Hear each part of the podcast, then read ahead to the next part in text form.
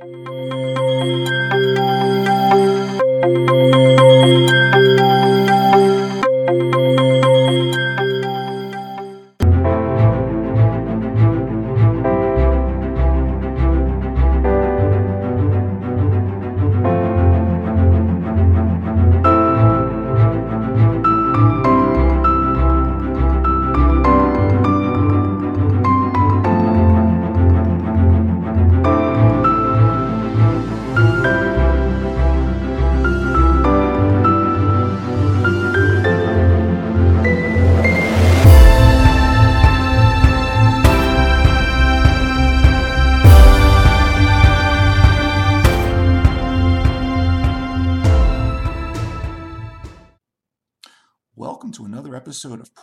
Potential, and Possibilities discussions with fascinating people designing a better tomorrow for all of us. I'm your host, Ira Pastor. Welcome, everybody, again to another episode of our show, bringing you another really fascinating guest today, helping to create a better tomorrow for many people. Today, we have the honor of being joined by Dr. Robert Montgomery, who is director of the NYU Langone Transplant Institute and chair in the Department of Surgery, where he oversees a diverse team of medical and surgical specialists that provide a wide range of surgery and transplantation services, including those for bone marrow, heart, kidney, liver, lung, and facial transplantation. Uh, Dr. Montgomery received his Doctor of Medicine with honor from University of Rochester School of Medicine, uh, his PhD in molecular immunology from Oxford, and he completed his general surgical training, uh, multi organ transplantation fellowship, and postdoc fellowship in human molecular genetics at Johns Hopkins, where for over a decade uh, Dr. Montgomery also served there as chief of transplant surgery and director of their comprehensive transplant center. Uh, Dr. Montgomery uh, was part of the team that developed the laparoscopic procedure for live kidney donation, uh, a procedure that's become standard throughout the world. Uh, he and his team at Hopkins uh, conceived of the, the Hopkins protocol for desensitization of incompatible kidney transplant patients, the idea of domino paired donation kidney swaps, and he's performed the first chain of transplants uh, started by uh, an altruistic donor leading teams that performed uh, two way, three, four, five, six, eight uh, and 10 way uh, pair donations and open chain donation. Uh, Dr. Montgomery currently uh, has a research focus on, on a range of areas, including stem cell therapies, gene and cell based therapies in transplantation. Uh, he was recently co lead in clinical trials sponsored by the NIH involving simultaneous donor bone marrow and live donor kidney transplantation. He also runs multiple clinical trials for uh, novel desensitization therapies. And in addition to a wide range of accolades and uh, awards received. Uh, he also was credited in the Guinness Book of World Records with the most kidney transplants performed in one day. Uh, and, and, on top of all that, he is also a transplant recipient himself, so he's a very unique perspective from both uh, that of a clinician and patient. We're honored to have him with us today. Uh, Dr. Robert Montgomery, thank you so much for taking time out of your schedule to come talk to us. Thank you, Ira, and uh, thanks for that that nice introduction. Yeah, it's uh, it's great having you. Um, obviously, the last several months have been quite busy for you, uh, especially uh, in one really hot area. You know that of xenotransplantation, which we we've seen you all over the press. You know, uh, a couple months ago we had uh, David Cooper on uh, from sort of MassGen, sort of laying out the the last couple of decades of the development of, of Xeno. But um, you know, you have been at the forefront of the first in terms of the uh, uh, going into humans with some of this clinical experience. Um, I saw, you know, just last week actually in Nature Medicine, you published uh, a piece, Next Steps for Xenotransplantation of Pig Organs into Humans. Um, can you take us just on a little bit of your uh, perspective from the last several months? Um, uh, your, you know, did you expect Xeno to uh, get on the scene so fast, looking back now history, and then just a little bit of the learnings from sort of a lot of things going on over 2021 and, and into the current year. Sounds good. So yeah, I mean, look, we we definitely are standing on the shoulders of uh, giants like David Cooper and and the people who have been working very hard at this for you know decades now. Um, you probably know that up until very recently, all of the breakthrough work that had been done in xenotransplantation really had been done in primate models. So these are, um, you know, monkeys that are receiving genetically modified pig organs. Um, and again, there's been probably more than 30 years of you know studies in the in primates that really um, provided um, the background you know work that um, led to these recent um, you know developments in in the the clinical application of xenotransplantation. So, um, for about four years now, we've been working on this concept that um, there is an intermediate step between the primate research that's been done and the first in human, living human um, studies that we're all anticipating, um, where um, that that giant leap that would be required um, to take this very complex technology um, from animal studies to living humans um, could be bridged, and um, that that idea was to attempt, you know, in these kinds of high stake studies, um, to test the um, whatever you know is of interest in this case uh, a pig organ in a recently deceased human. So you could essentially fail safe um, if there were some untoward event that occurred um, the recipient in this case of the um, xenograft was already dead. And so um, you know the the impact obviously wouldn't be the same as if it were a living human.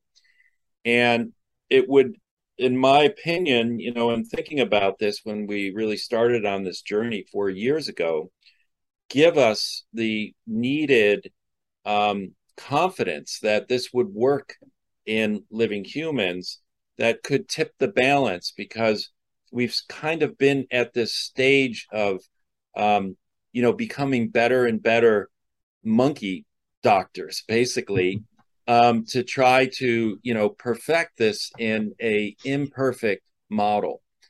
Primates are um, very fragile. Um, they um, have some complicated physiology and genetics that actually makes um, transplanting a pig organ into them even more complex than a human. Um, and, you know, studying um, primates for long periods of time with um, pig organs is very expensive. And again, they they just um, seem to, you know, to succumb to things like dehydration and infections in a way that humans just don't. And so I think actually it's it's given us a more uh, pessimistic view of what the possibilities are for xenotransplantation in humans. And so, you know, testing these in someone who had been declared brain dead, who had wanted to donate their organs, but for some reason their organs were deemed to be unsuitable for donation, um, then would essentially um, donate their body for the purpose of a study of, um, in this case, um, xenografts, although it, it's not, this concept is not necessarily limited to, um, you know, testing pig organs. We also have intentions of, of testing bioartificial organs or organs that are, you know, um, produced by 3D printing or um, a process where you know an, an, animal organ is decellularized and and then recellularized with with human cells that's a separate topic. But just to you know point out that um, the recently deceased studying um, these kinds of um, you know again high stakes innovations as an intermediate step between animal studies and human studies because we've seen a lot of things either not work in animals or work in animals and then you know not work in humans um, and at the end of the day the best way to to test something that your intention is to take into the clinic and to use as a breakthrough therapy for humans is to test it in humans. Yep. Speaking of uh, of the um, the the living cadaver model for a, a minute, because I, I also noticed that you know quite recently um, you published uh, in I think it was the Journal of Thoracic and Cardiovascular Surgery uh, also about your experience with another sort of really cutting edge area in this space in terms of um, heart transplantation uh, in, a, in a model of, of donation after circulatory death, not brain death. And I know this, there was a little bit of back and forth. And you and Art Caplan and, and the American uh, College of Physicians were, were going at it a bit there. But uh, the combination of, okay, you know, we don't have a brain dead subject yet, but we're close to that. Uh, and this is a very critical period. You have novel capabilities now, uh, enhanced uh, knowledge with regard to how to reperfuse organs better than we ever have. Talk a little bit about uh, what's been happening on on the yeah. Uh, donation of a circulatory death front. I mean, I think that's a you know that is a great example why it's so important to develop another source of organs that doesn't include this old paradigm that somebody has to die in order for somebody to live Yep. Because there's a lot of controversy now and really what defines death. Yep. Um, and that's really, you know, without going into a tremendous amount of detail um, in this, um, uh, you know, somewhat uh, of a, a, a, new riff on um, what's called a donor after cardiac death, um, which you referred to, NRP. Um, that, you know, surprisingly has become uh, another area of, of controversy again in this you know spectrum of between living and death that at times gets um, questioned and there are ethical arguments you know about when death has actually occurred mm-hmm. um, and our and the the technology that has allowed us um, to do things like put people on um, uh, cardiopulmonary bypass or what's a, a, procedure very similar to that called ECMO and potentially rescue them from death when they've had a cardiac arrest. Now, this is an area of great interest to me because I've had seven, you know, potential cardiac deaths that I've been resuscitated from. And when you think about it, CPR was developed in the 1960s, and th- there's been no progress in in trying to resuscitate somebody who has died. And sadly, we're still at a point where only about 10% of the people who um, have a cardiac arrest in the hospital are able to leave the hospital. Um, and so there's there's increased interest in how do we resuscitate people? How do we try to um, resuscitate the brain too? Um, and you know is there uh, uh you know technology now that's out there that um, would allow us to reanimate the brain so there's going to be a tremendous amount of controversy as some of this technology gets developed.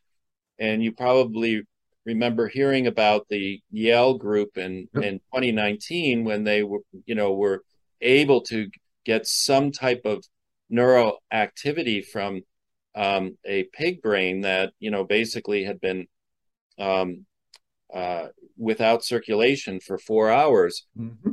And again, all of these things, you know, and many things that I've been involved in in my whole career that you mentioned in the introduction were all about trying to increase the number of donors um, that could be available to you know prevent the death on the wait list that is um, such you know it's the number one unmet need um, in transplantation right now is is organ supply, and only a third of the people who get listed for a life-saving transplant ever make it across the finish line. And so we've got a system that you know we've been working on trying to improve, um, but it's kind of a a broken paradigm, in my opinion, and and and that's why things like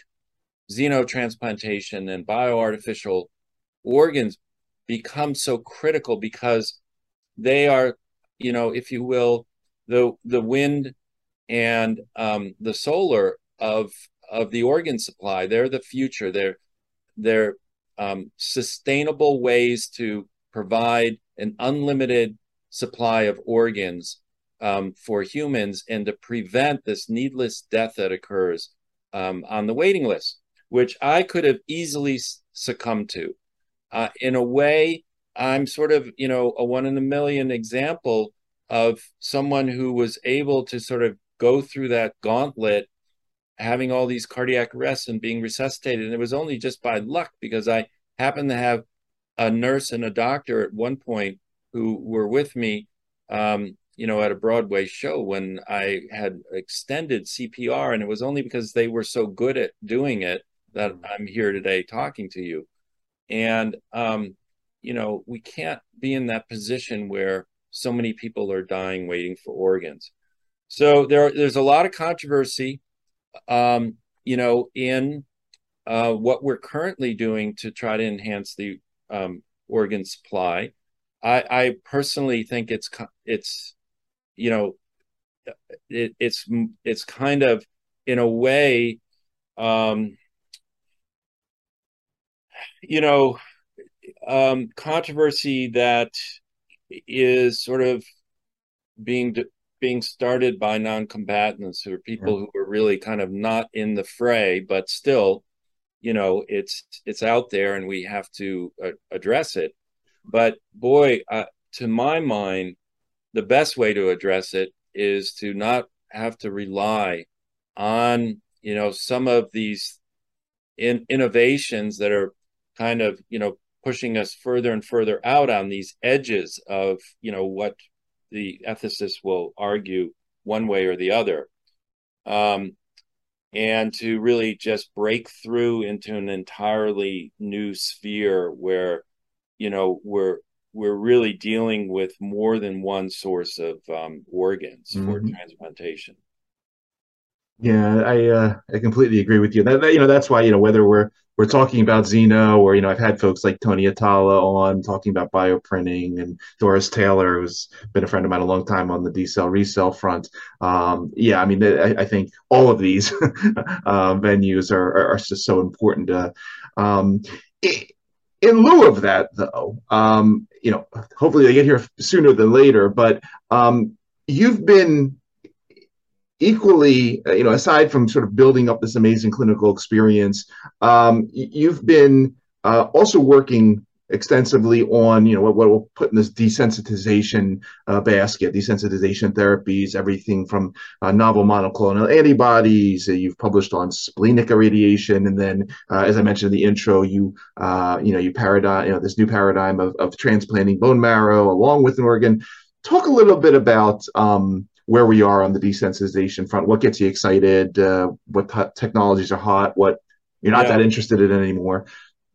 So, just you know, for the audience, um, desensitization really what it involves is, um, you know, there are there are essentially two you know important types of incompatibilities that would prevent a donor from being able to donate to you know a recipient um, and one is, one of those incompatibilities is blood type. So um, we know that there are uh, certain blood types that um, cannot, you know, receive an organ from another blood type.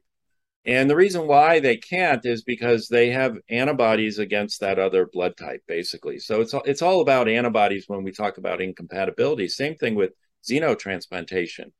It's, it's antibodies that we have against um, in xenotransplantation sugars that you know were lost during evolution that are expressed in pigs but not in humans and we have antibodies against those sugars. Because we tend to make you know an immune response against thing, against things that are not self that are not you know part of us. Um, and then the other major type of incompatibility um, in allotransplantation or transplantation between two humans aside from abo incompatibility um, is due to exposure um, previous exposure to other people's tissue. So how could that happen? Well, it can believe it or not, can happen during pregnancy because um, there's some, uh, you know, leakage um, through the placenta.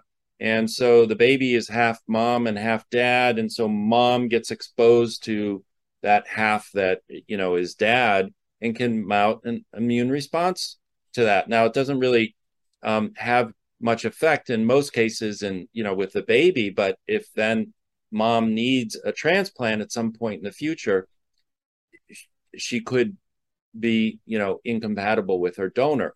Another way is if you just get a blood transfusion there are cells and you know aside from red cells white cells that again are foreign tissue and we can develop an immune response. And then more and more now people are getting second or third transplants. And so that's a source of incompatibility. So when I first started being interested in this in the 1990s, there was nothing really that you could do with somebody, particularly who was sensitized to other people's tissue. And there's various degrees of sensitization, but the people who were really sensitized to other people's tissue, they were just sitting on transplant lists for decades and never getting an offer um, because every offer they potentially would get would be incompatible.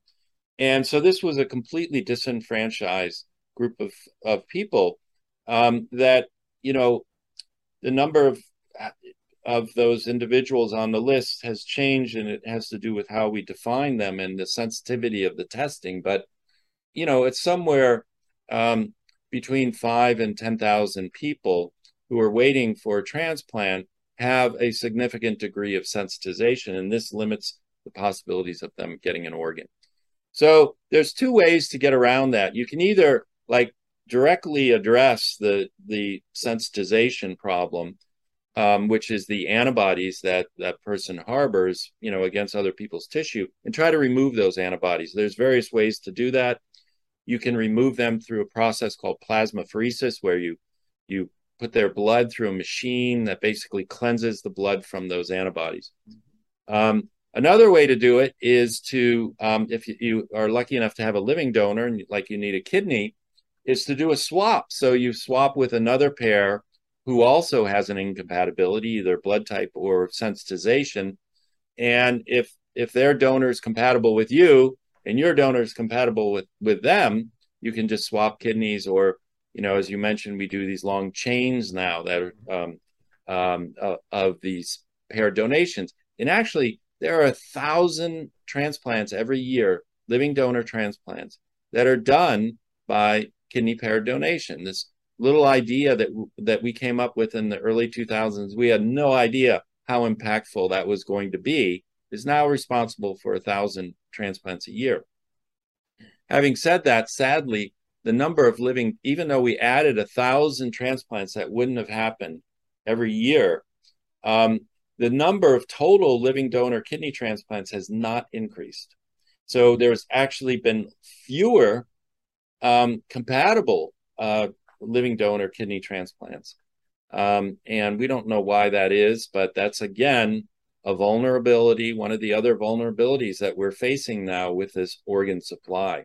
We just, the real, the only, sadly, the only really significant impact that we've had on the organ supply in the past decade has been the result of the opioid epidemic. Mm. Um, last year, there were 107,000 mostly young people who died of drug overdoses, if you can believe that, in mm. the United States. And many of their families, you know, um, in that horrible moment of despair, were willing to donate um, their loved one loved one's organs, or they had had said, you know, in, in life that they wanted to donate their organs. And so we have been able to um, make use of many of those organs. And, and one way that we really increased, and you may know that that's how I got my heart, um, the number of um, those uh, drug overdose victims who are able to donate is by using hep- uh, hepatitis C organs, because 25% mm. of the organs from drug overdose victims have hepatitis C, and so I took a hepatitis C positive heart, um, and and then took the drugs. That we now have very good drugs for hepatitis C, and um, it for two months, and and you know I I contracted hepatitis C, but then um, it was um, completely eliminated by these drugs, and so we've made been able to make good use. But hopefully, you know, if we if it and you know we we spent over 50 billion dollars last year on addiction um, therapy and and research. We're going to have the the equivalent of the airbag hopefully at some point um, that really changed everything in terms of death from motor vehicle accidents. And what we've seen is number of donors from motor vehicle accidents has gone way down. Mm-hmm. drug overdose victims has gone way up but at some point, with what we're doing, you know, to try to prevent that, hopefully, we're going to turn that around. And again, then you know, we're the shortage of organs is going to become even more dire. Um, and so all of these things are constantly swirling in my mind. You know, I've been in those shoes of having to sit and wait and wondering whether an organ was going to come in time. And um, and you know, during those many days and years when I knew that I needed it, was going to need a transplant, but wasn't quite sick enough yet. Um, you know, I thought about these things and yep. constantly thinking about how we we need to, you know, face these challenges and to, you know, um, diversify our organ supply. Um, much the way we're thinking about global warming and and energy and getting away from, you know, um, fossil fuels um, and and having other options. Yep. Uh, and that's the way we have to think about the organ shortage as well. You know, in, in um in the bio, you know, I mentioned that you know you uh, aside from the stem cells and some cell-based therapies, you you also have uh, a focus on gene therapy, and you know we've we've done a couple episodes um, lately on just sort of the history of gene therapy and how we're sort of we're getting into a point now where okay, you know, things are things are getting back to normal after a, sort of a lag there. Um, any interesting gene therapy related uh, technologies? I, I, know you know we use some of these gene therapies to to modulate the histocompatibility of some of the xeno stuff, but anything you're seeing that looks interesting on the gene therapy front in terms of you know dealing with very incompatible organ donors and after transplant? So, um, you know, not specifically gene therapy, but there's a new technology that um, you know is is um, is looking very promising on the incompatibility front for the for ABO incompatible okay. ABO incompatibility, um, which has to do with the um, you know the treatment of the donor organ prior to transplantation. Okay. Um, and in this case, you know, there there are people who have thought about genetically modifying, you know, the organ before transplant transplantation.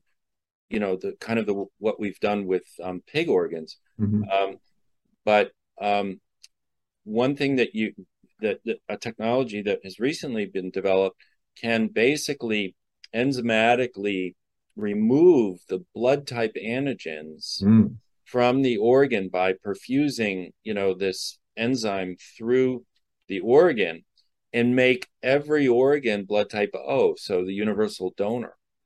Um, because there are certain blood types that are really hard to match because of incompatibilities. Sure.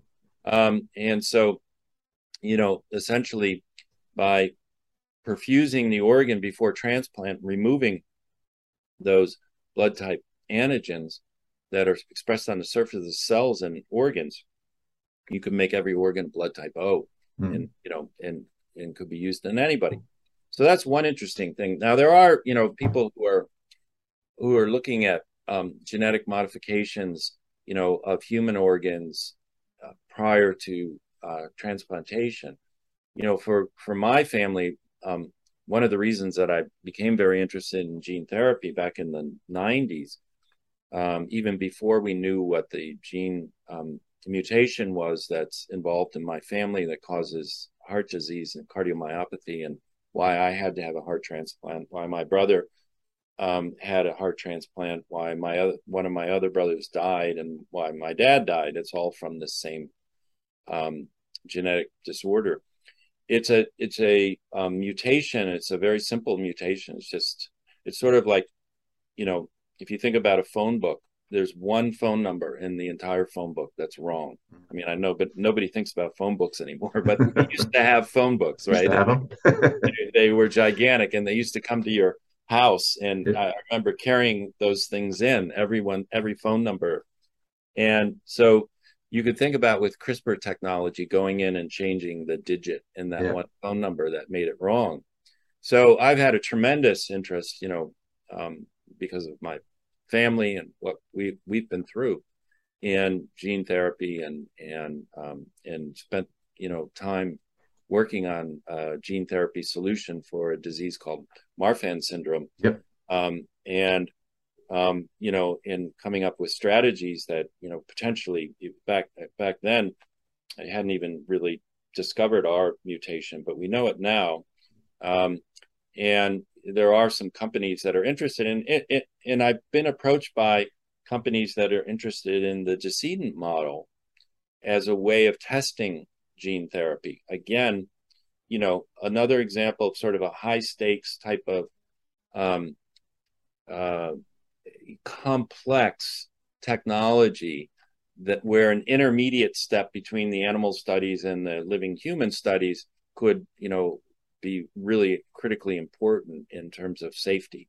Absolutely. So, um, you know, I have a lot of different strings in my life that you know have all kind of come together in in weird ways, and and that's one of them. And um, you know, I try to um, focus in my research on things that um, are important, yep. um, important to humankind, but also important to to me and my family, quite mm-hmm. honestly. Um, and um, you know, those things are constantly um, on my mind, and and and um, you know, coming up with new solutions um, that are, you know, not obvious or out there right now is what I constantly am thinking about.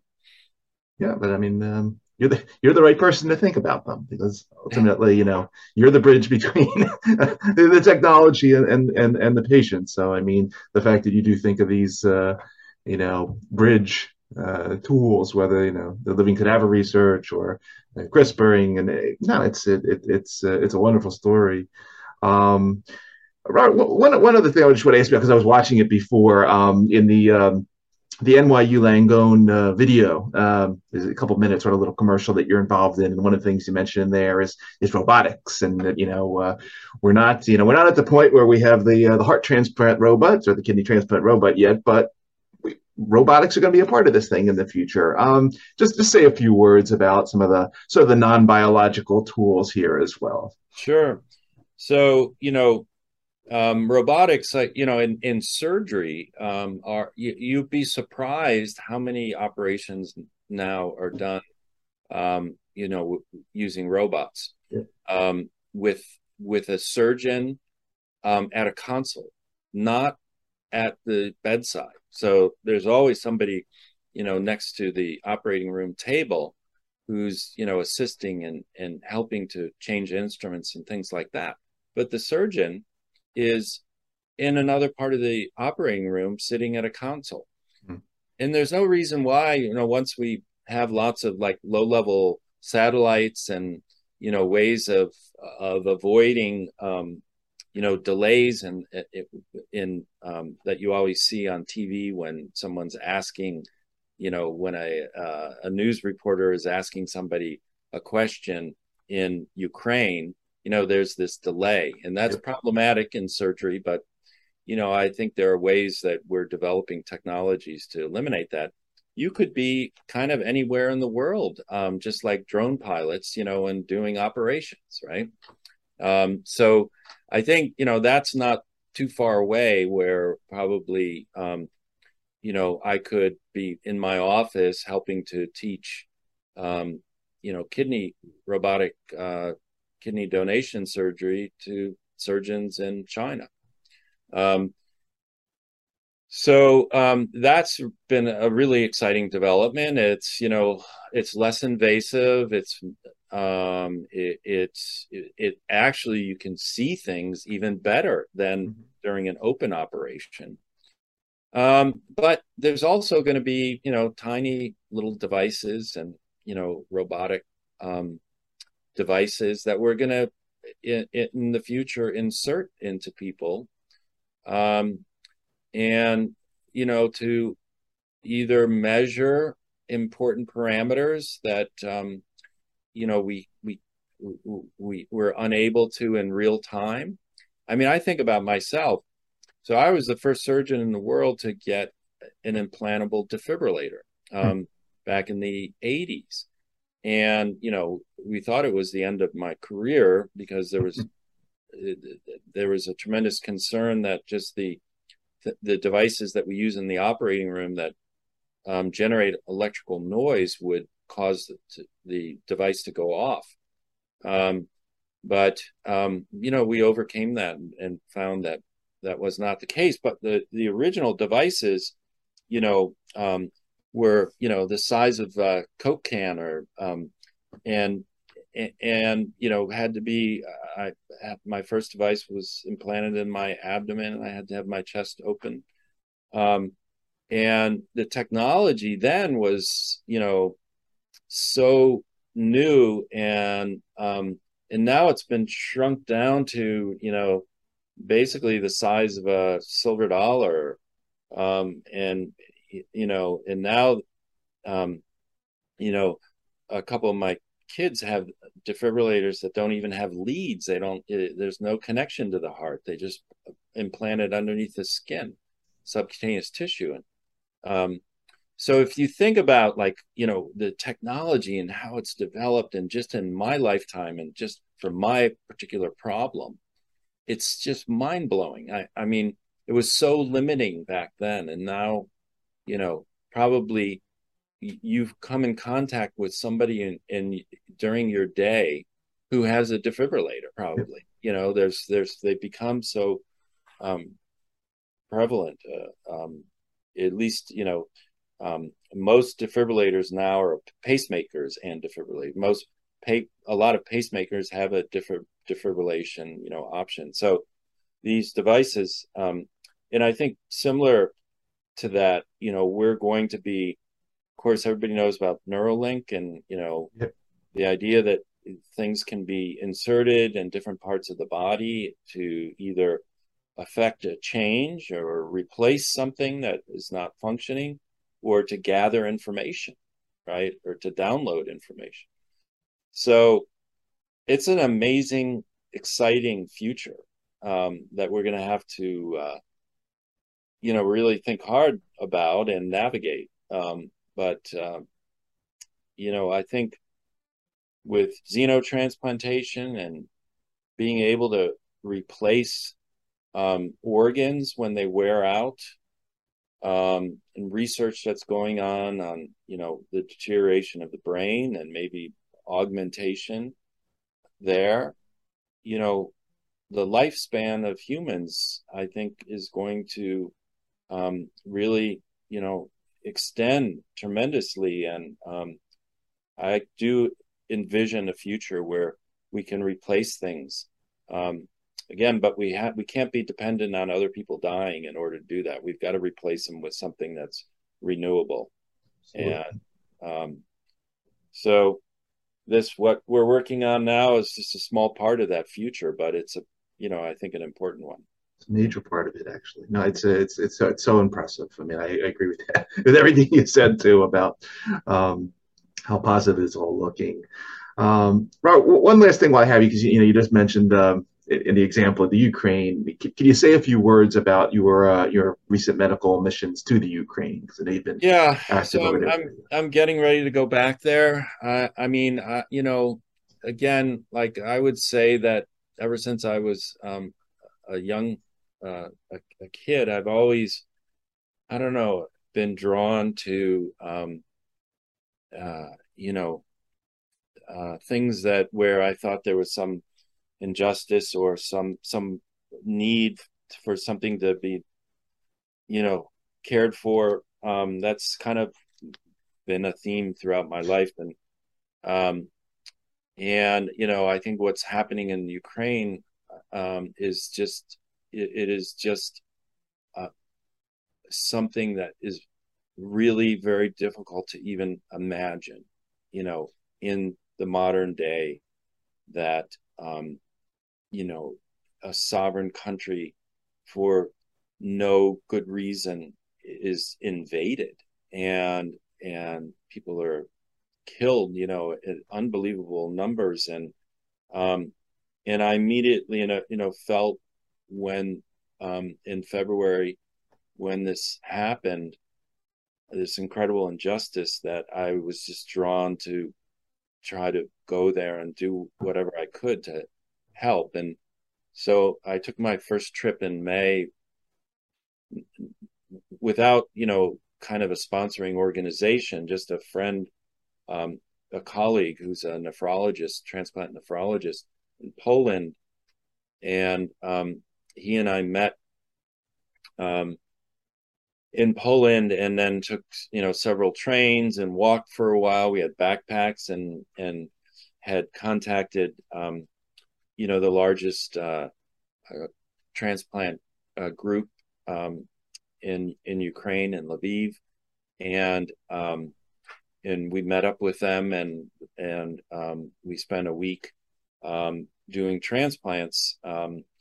Um, you know, in in their hospital, there you can imagine that the vast majority of doctors in Ukraine now are working on um, trauma and casualties, um, and you know these horrific injuries that the civilians, the children, the soldiers have had um, I saw just unbelievable things walking through the ICUs, people who were just completely broken physically and mentally um, from this uh, horror.